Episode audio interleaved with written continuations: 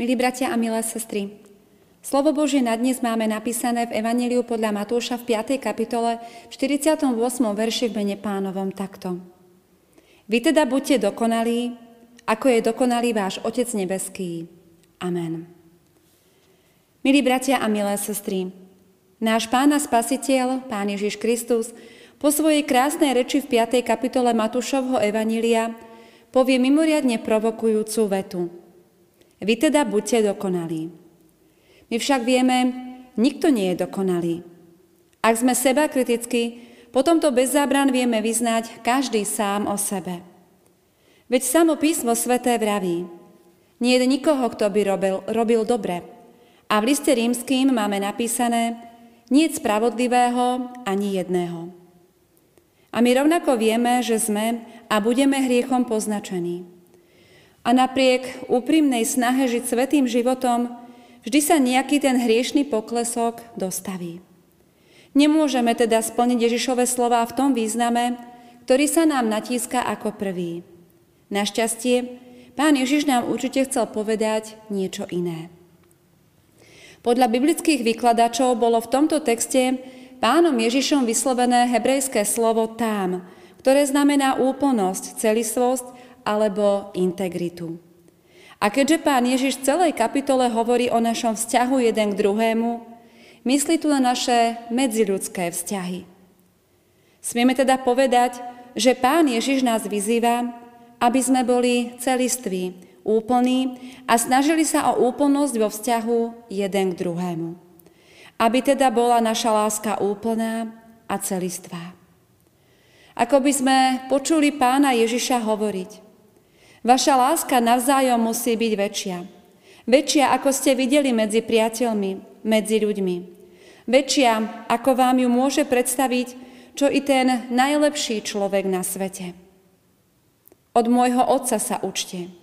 Aj hľa, on je dokonalý v láske. Milí bratia a milé sestry, Pán Ježiš nám vlastne hovorí, aby sme si pred oči kládli vyššie ciele – aby sme pohliadli na seba a úprimne o sebe povedali, že sme ešte ďaleko od Božej dokonalosti. Dosiahnutie Božej dokonalosti je sotva v ľudských silách, ale tam Ježišová veta nesmeruje.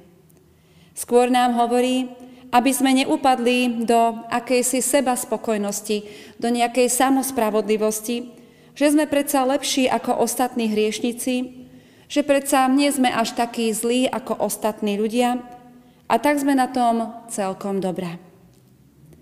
Iste mi dáte zapravdu, keď poviem nasledovné. Morálny štandard človeka sa v dnešnej dobe najčastejšie odvodzuje od horších ľudí. Nedokážem spočítať, koľkokrát som počula hovoriť ľudí slova nie som až taký zlý a koľko je takých, ktorí sú oveľa horší ako ja. Už áno, ak sa pozrieme na tých najväčších hriešnikov, potom nikto z nás na tom nie je až tak zle. Potom sme ešte celkom zbožní a spravodliví a niektorí z nás dokonca budeme aj za svedcov. Ale prečo sa porovnávame s tými najhoršími? Veď sa môžeme predsa porovnať aj s tými najzbožnejšími, s tými, ktorí žijú Božím slovom, s takými, ktorí sa skutočne snažia dodržiavať Božiu vôľu. No ale aj tu príde celkom prirodzená ľudská obhajoba. Veď koľko je takých veriacich, ktorí nežijú tak, ako písmo hovorí. Alebo aj takí farári. Mnohí z nich, akí sú, koľkí z nich nežijú podľa Božieho slova. Vodu kážu a víno pijú. Aj to ste, milí bratia a milé sestry, určite počuli už veľakrát. Takto sa však ľudia porovnávali stále. Aj v dobe pána Ježiša. Aj tam si povedali, pozrite na farizejov a zákonníkov. Tí nám povedali, že máme dať chudobnému košelu. V poriadku, to budeme robiť aj my. A povedali nám tiež, že máme z lásky doprevadiť putujúceho jednu míľu. Aj to budeme robiť. A mnohí povedali, ja žijem spravodlivo, veď robím viac ako samotní farizeji a zákonníci. Som teda na tom mimoriadne dobre, A tak by Pán Boh mal byť so mňou vlastne spokojný.